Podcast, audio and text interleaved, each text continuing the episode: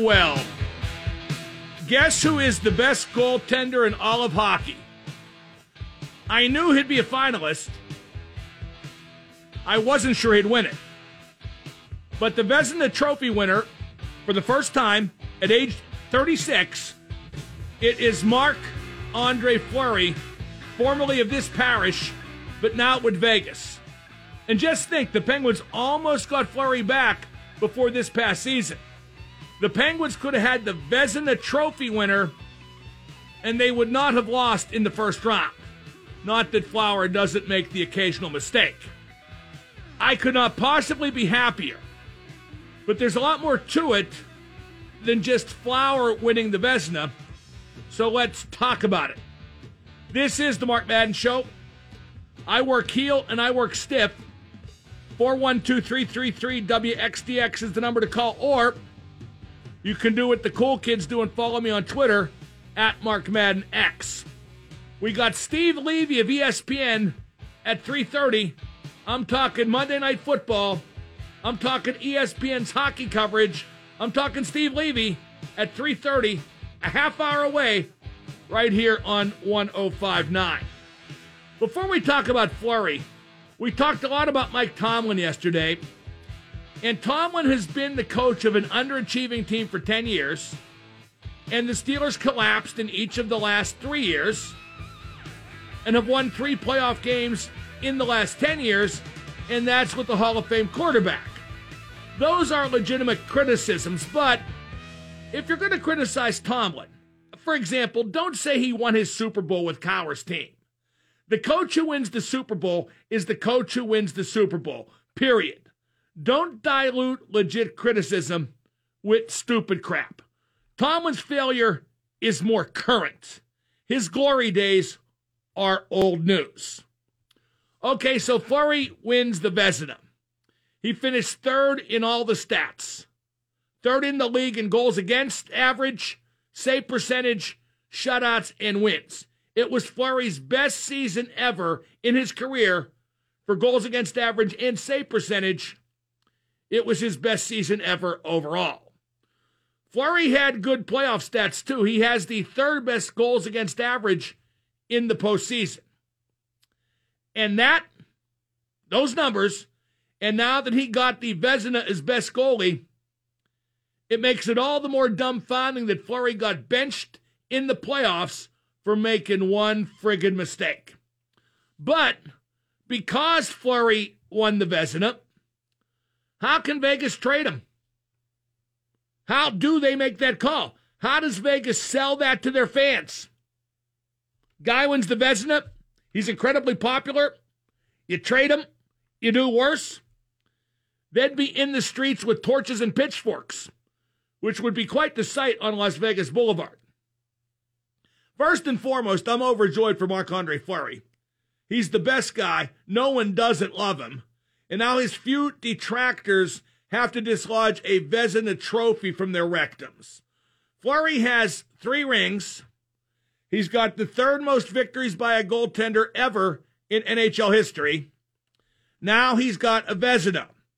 Marc Andre Fleury is not only a Hall of Famer, he's a first ballot Hall of Famer. And no matter where Fleury plays next year, and it's got to be Vegas, but no matter what and where, I bet he's got another trick or two up his sleeve. I can see Fleury being a starting goalie and a good one in the NHL till he's 40, maybe beyond. Heck, Fleury could win another Stanley Cup in Vegas if the coach would just trust him. So Marc Andre Fleury is the Vezina Trophy winner the best goalie, and that is a really big deal. The best goalie and the best guy. I've known Flower since he was 18. Just terrific from day one. Flower's career has had some bad moments and has detractors like to cite those. But the great moments far overwhelm the bad moments, and this Vezina is just the latest example. But now the Penguins will never get him back. But what does Vegas do? Because they still got Lehner. but if I'm Flower, I probably do want to stay in Vegas because that team can win. The Penguins would do better if Marc Andre Fleury came back. but Vegas has a better team right now than the Penguins. I feel like the Pittsburgh hockey media covers Vegas like it's a second home team. I know I do because Fleury is there. And maybe I do because I go back to Vegas again and again and again. Every time I go to see Flower at practice in Vegas or after a game, he says, What are you doing here? I, I go to Vegas all the time, Flower. Figure it out. Uh, the other big topic seems to be the prequel for the Sopranos series. There's a prequel movie. The trailer's out. The movie's called The Many Saints of Newark. The trailer is great, but it's only a trailer. People are almost reviewing the trailer like it's a movie. I'm hoping it is good, but prequels usually aren't. We'll talk more about that later in the show. But boy, here we are 14 years later, and people still want The Sopranos. You got The Sopranos prequel, The Friends reunion, and more superhero movies like every single friggin' day. Why can't somebody please come up with something original? But I'm no better. I was watching the Kiss documentary on A&E. The first time I saw Kiss was 1979, I think. And here I am 42 years later watching the documentary, and I'm going to see him twice in August once in Atlantic City and once in Burgettstown. Kiss really is a phenomenon. They're not virtuosos, but they're stars. There's never been another band like them. We tend to overrate great musicianship in rock and roll. Now, you can do both.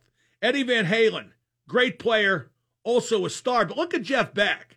Jeff Beck is one of the five or ten greatest guitar players of all time, but he just didn't have the songs and didn't have the charisma. He never became a star. So we got a lot to talk about today. Steve Levy from ESPN at 3.30. Dejan at 4 o'clock. Mike Rupp, who's on site at Tampa for the Stanley Cup Finals. Game two tonight. Rupper joins me at 5.30. Uh, did you know the Steelers have led for exactly zero seconds in their last three playoff games? But don't worry about it. Tomlin's still one of the top three, five, ten, whatever, top coaches in the NFL. The Steelers come out flat. They fall behind big, but they never catch up. They rally, but they never catch up. You all jerk it to the rally, but there's no climax. But don't worry, because that's got nothing to do with coaching. Listen, I don't care if the Steelers want Mike Tomlin to coach forever, but I can't tolerate this nonsense that he's a top five coach right now because evidence compiled over the last 10 years proves he absolutely 100% is not. Oh, and by the way, the Pirates almost got no hit last night at Denver. We'll talk about that in the Bucko Roundup, which is coming up next. We'll talk to Steve Levy at the bottom of the hour. NHL on ESPN. Boy, what a crew they've got assembled for the NHL coverage. But does that mean the highlights will get on Sports Center? Levy's as good as they get at ESPN. NHL, Monday Night Football too, so he joins me at 3.30. This is the Mark Madden Show. You're listening to 105.9 The X. And now the super genius, Mark Madden. Yada, yada, yada, yada. You know what, Mark? I got hard time, and I was wondering if you could give me some advice. Any idea how dumb that sounds? The X at 1059.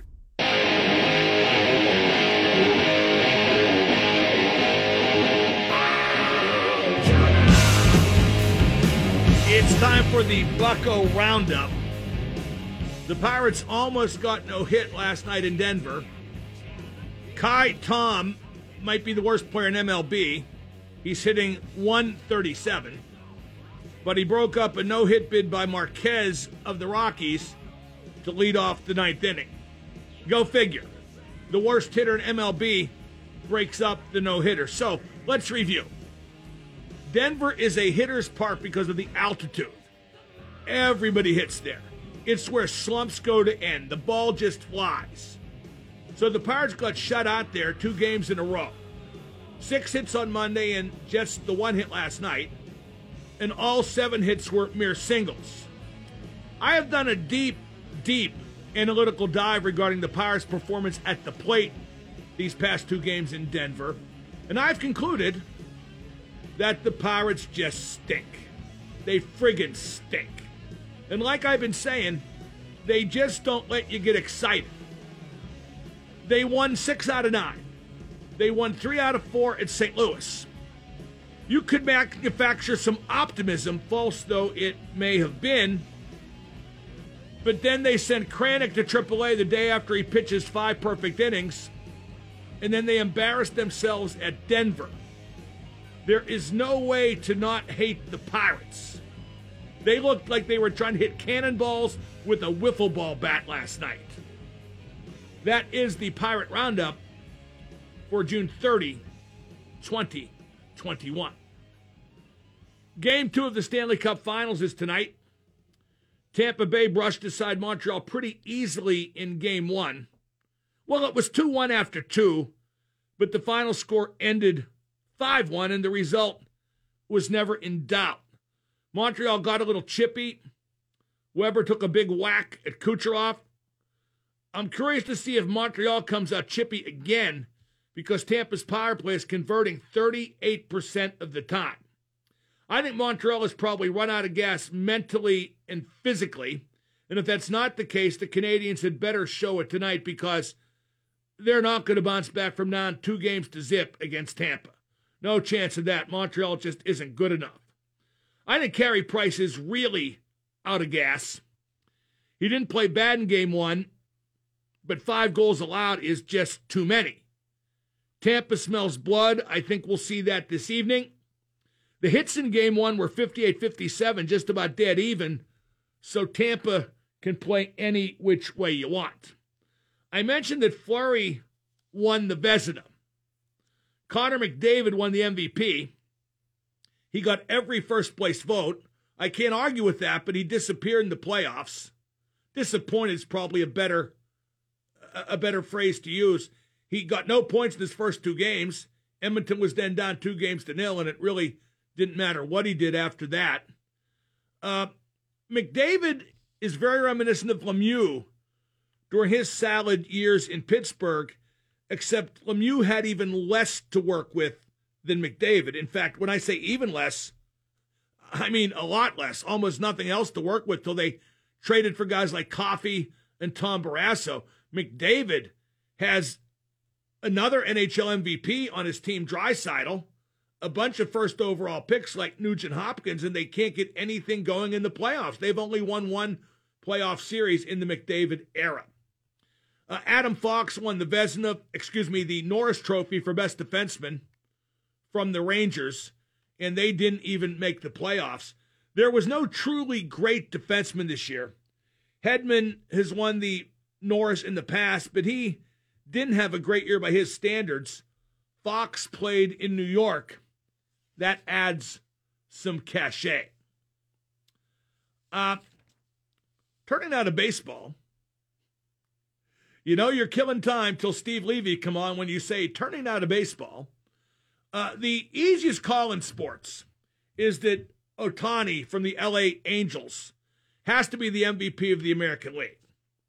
He's pitching and playing the outfield.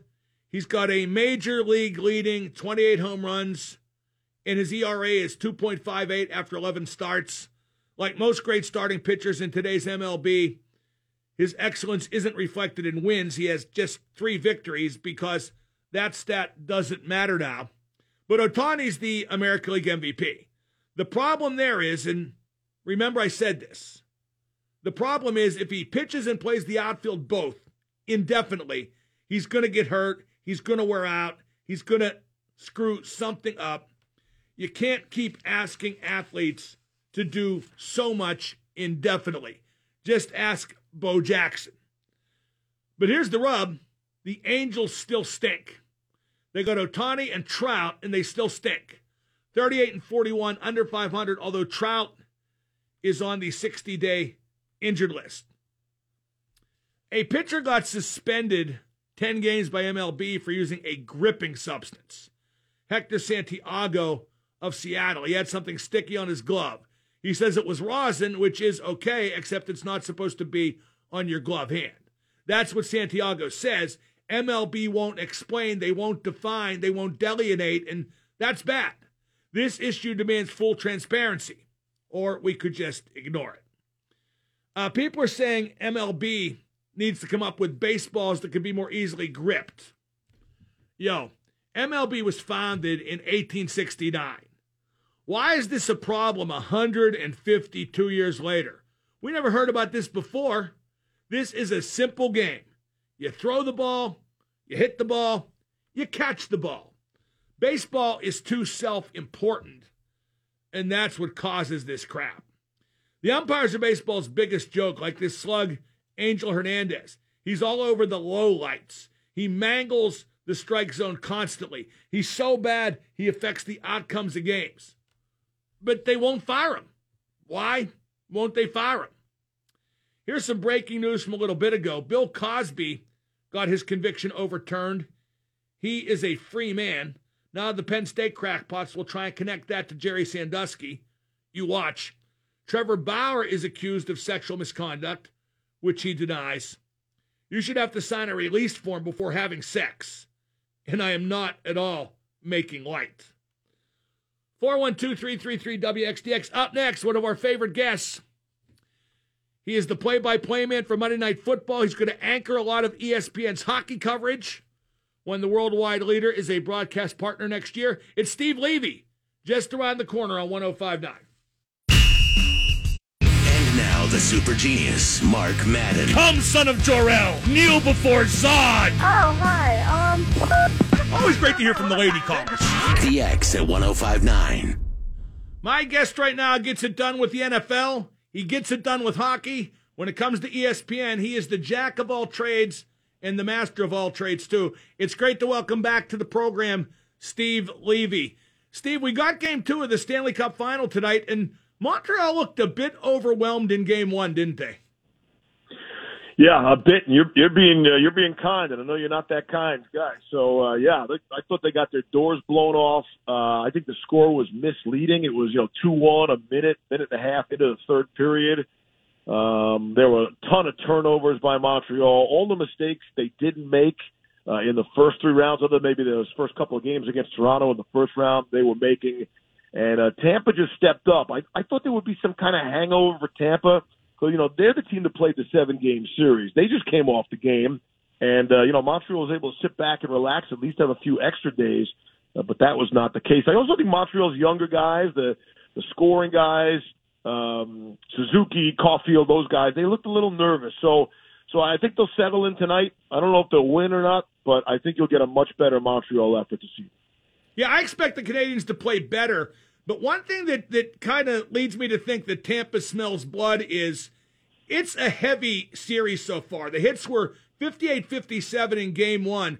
And if Tampa's willing to play that way, and they really can play any way you want, that's bad for Montreal because that's Montreal's only option.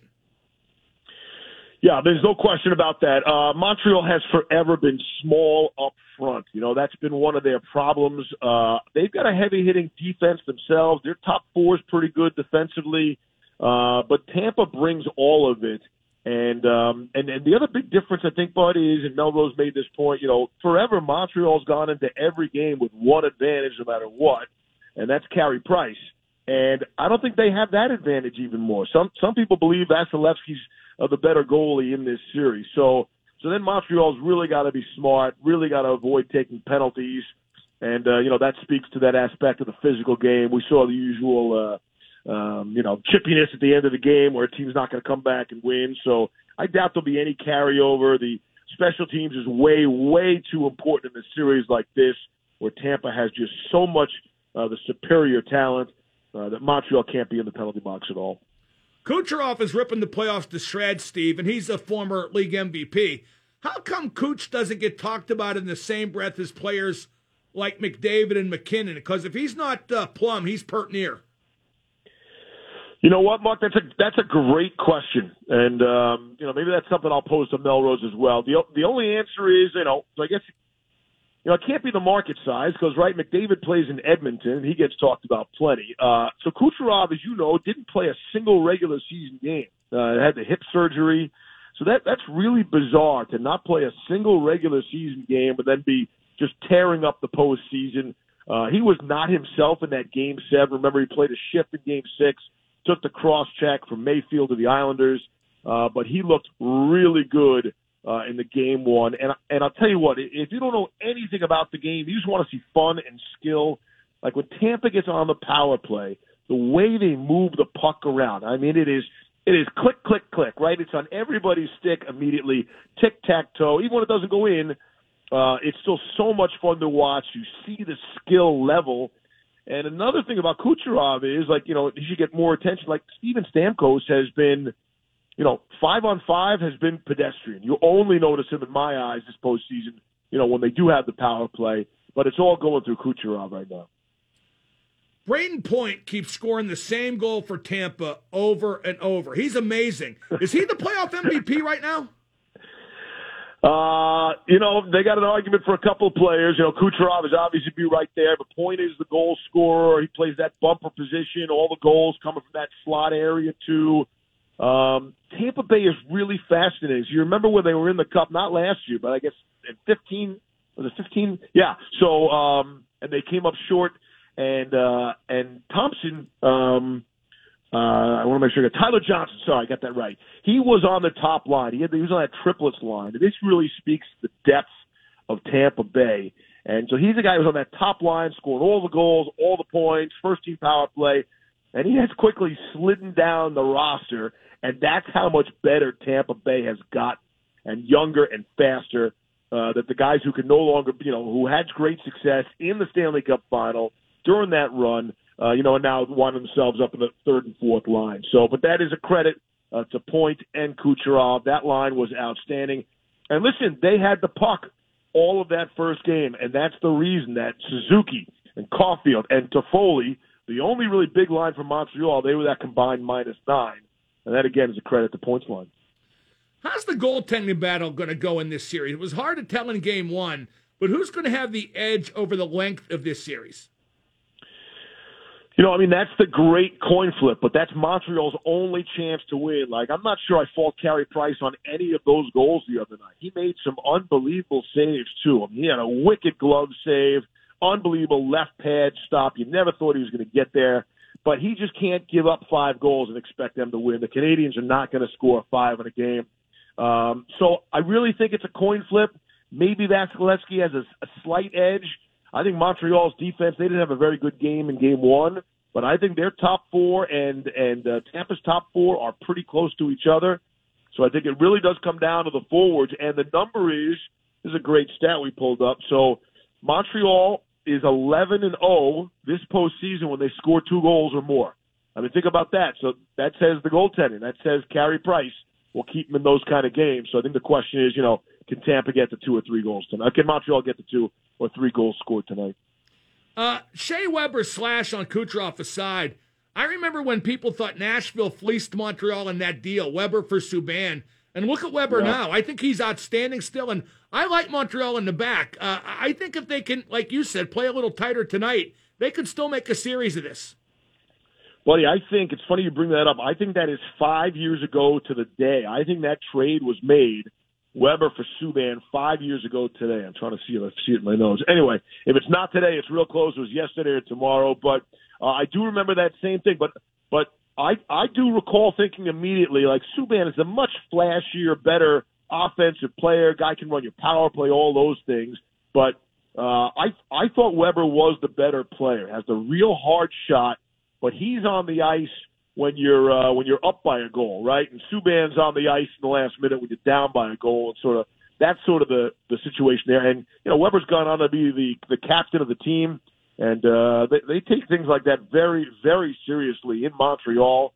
So he's been an outstanding player, and and you know, PK hasn't had the similar kind of success, winning or personal success, uh, ever since that, I believe. I think Montreal will play better tonight, but I think they got to win, Steve. I think if they don't win tonight, and I know it's tough at Tampa, but if they don't win tonight, I think this series could be real fast and, and maybe out of control for them. I think that's fair, and and here's the other thing, Mark. I mean, it's just it's so unfair. Is you know we got twenty thousand maniacs here in the building at Amalie Arena in Tampa, and Montreal is going to go home. And I know there's been some talk about fluctuation, the attendance numbers, but as of this second, you know, it's 3,500 people in the building at Bell Center in Montreal. That's totally unfair to the Canadiens for Tampa Bay to have such a home ice advantage and Montreal to really have none. Even John Cooper, good on him. Credit to the the Tampa coach. He he pointed that out as well. But it's you know it's another one of these seasons. It's an odd one. We all have to deal with what's going on in the world and what's going on in all of North America. And Canada, quite frankly, they you know they're really behind in what's going on compared to the United States. So uh, I know the Canadiens. I know the NHL. They're trying to lobby the government in Quebec to you know let them have seven thousand people in the building or ten thousand people in the building. Uh, forget about the money it's costing the Canadiens organization. I mean, can you imagine what Stanley Cup final tickets would go for in Montreal? And the optics are brutal, Mark, right? Because they got the watch party outside the building. You got 20,000 naked people standing next to each other in Montreal. And They right? They only have 3,500 in the building, so it doesn't look good in that regard either. Uh, I'm hoping they'll settle things up uh, and, and get it a little closer uh, for the Canadiens to even things out. But you know, they got a lot of rules in place with quarantine and protocols. Uh, Barry and I are not going to Montreal. We're going to cover those three games, three and four, back in Bristol in our studio. Uh, we've never missed a Stanley Cup final game other than the bubble last year, and so it's it's odd all around. What's your take on the refereeing during these playoffs, Steve, and a style of play that some nights has been a bit sludgy? You know, I feel like we have this conversation, not just you and me, but everybody. Yep. have this conversation every postseason. Uh, I do believe, you know, you think about the what what are the toughest calls in sports, right? The charge in the NBA, you know, pass interference, offensive or defensive in the NFL. But every call in hockey, it's just it's so hard, man. You're doing this, you're doing it, and then you're doing it on ice, right? And and with these giant men and, and weapons in their hands, it's really it's really impossible to see. Uh, I think they do the best job they possibly can. I think they got the best people they possibly can in place, and I just I just think it's an impossible job. And sometimes replay can bail them out. We've seen that. Uh, I think it's one of the better replay systems in all of sports. Yes, in terms of helping out the officiating. You know, I know baseball's just been destroyed, you know, upset and complaining about their system, and you know the NFL that makes us they make us wait an awful long time. Uh, but hockey, I, I think, has been the, as good as can be compared to the other sports, and it's just it's a really hard job, man. Montreal had the fewest points of any team that made the playoffs. Vegas made the final as an expansion team a few years ago. St. Louis won the cup after being dead last in January that year. Why do underdogs keep ripping through the Stanley Cup playoffs? So uh, we had this conversation at dinner last night. Don't hold me to the exact number. It was after the first round of this year's postseason. It was like 16 of the top 17 paid NHL players were out of the playoffs. The only exception was Carey Price, right? Like you think about the other sports, the superstars are always there in the championship, the semifinal, the championship round, or the playoff, whatever it is, right? But it doesn't work that way in hockey and the system actually favors teams like the Islanders, right, who don't have who don't have any superstars, right? They, you know, Barzal's a really good player. Maybe in a few years will be considered a league superstar. Uh, but you know, Tampa's got a Tampa's you know faces. You know, Steven Stamkos is not the player he once was. Montreal's only real star, I think, is you know in goal and Carey Price. It is just so different. Like superstars can win for you during the regular season in the NHL and the games get harder and tougher, especially grinding on the stars in the postseason. And listen, I don't think it's good for the game, by the way, right? Because you you sell your superstars. I mean, look at the NBA. That is the biggest star-driven league in all of the sports. And you know, in the NFL, start you you can't make the playoffs without a great quarterback, let alone playing a conference championship game or the Super Bowl. And it's just not that way in hockey. Uh, the ultimate team sport. I think it, it it speaks highly of the game super battle level, right? Great competitiveness, but does not favor the stars. Toronto's a great example of that, right? They got you know four. I think they have three players who are all making ten plus million dollars. That crushes your cap. They light it up in the regular season. Under normal circumstances, they sell a ton of tickets, right? T-shirts, hats, jerseys, and uh, and it doesn't work out for them in the in the first round of the playoffs. Had a three-one lead against this Montreal no-name team that, as you said, was 18th in the league in points and here are the Canadiens still four wins away from winning the Stanley Cup. So it's a different breed, man. It's a different, you know, it's a different personality. It's a different feel. it's definitely a different sport compared to the other the other big three. ESPN is once again going to be a broadcast partner for the NHL now. Uh, that doesn't mean you and Barry are going back to hockey because you've never been away. You've covered every Stanley Cup final back as far as I can remember. Obviously, for Bucci, Linda Cohn, hockey's coming home for a lot of you. But uh, what's it like to get hockey back on the worldwide leader? Because ESPN, I saw your roster on Twitter, the uh, the Rogues Gallery, the picture. That's quite a crew, isn't it? Yeah, no, listen, our you know our suits have put together an unbelievable team. I, I can't wait for that first dinner when we can all get together finally, you know, and be in the same room. You imagine the stories that'll be swapped in that room. Yeah, that'll be that'll be a lot of laughs and uh, and a lot of good times. We got some great personalities. And look, you know, you mentioned the, the sort of the four of us that have been, you know, flying the NHL flag for the last 17 years without actually having the rights. Uh, I've been on both sides of that, right? I remember losing the rights uh, after 04, and we were crushed. It was like you know your puppy ran away, man. It was it was a bleak day. There were there were some tears uh, shed inside the building, and it's not just all of us, you know, who are on camera, uh, front facing to the, the to the television. It's uh, you know a lot of behind the scenes people, producers, directors, audio, all, you know, everywhere, up and down production.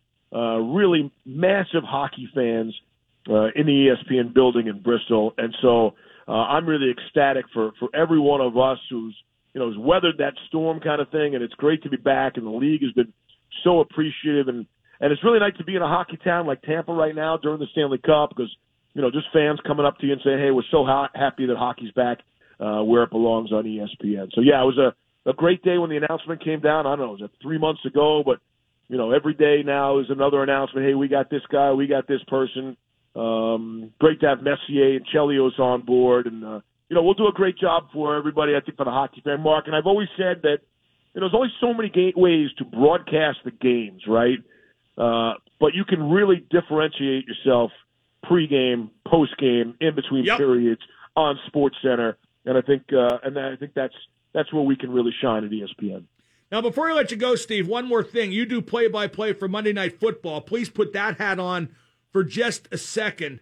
Where are the Steelers at right now? Because the optimism in Pittsburgh is, I hate to say, out of control because I don't think that's a great football team anymore. Wait, wait. So they they are optimistic about the upcoming season, huh? Yes, yes. Uh, listen, I haven't I haven't done the deep dive yet. Uh, I know what's going on. Obviously, I will tell you. Uh, you know that division might be the best division in football. I think a lot of people are coming that way uh, in terms of talking about that. Everybody was, you know was on the NFC West, and I think I think that Steelers division, man. I think I think every one of those games is is tough, and uh, I think the Bengals are even going to be good. You know what I mean? So so I think. um I think I think that has all the makings of a of a very difficult season. In Pitt. Look, they're always going to be competitive. You know what I mean? They're always going to be competitive, and I got to think you get a, a wild card team out of there for sure. Um, but th- those teams are going to battle each other every every single game. But I, I never count out Tomlin. Uh, I obviously follow you on Twitter. You're one of my favorite Twitter followers. uh, tw- uh, uh, people to follow on Twitter. I think you're great at that. So I know your take on all the Juju stuff and Coach T and Ben and all that. I get that.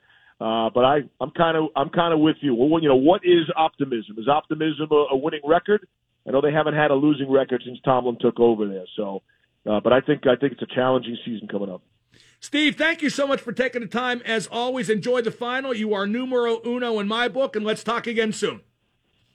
Anytime you call, anytime I'll always answer for you, Mark. Be well, pal. That is Steve Levy from ESPN. Him and Barry. Stanley Cup Finals. I, it's got to be 20 years, maybe longer.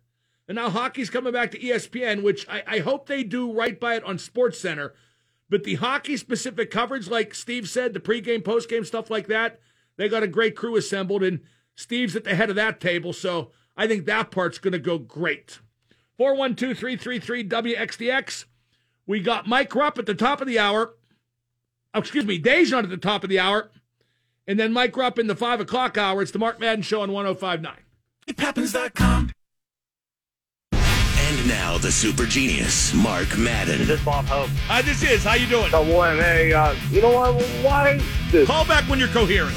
The X at 1059.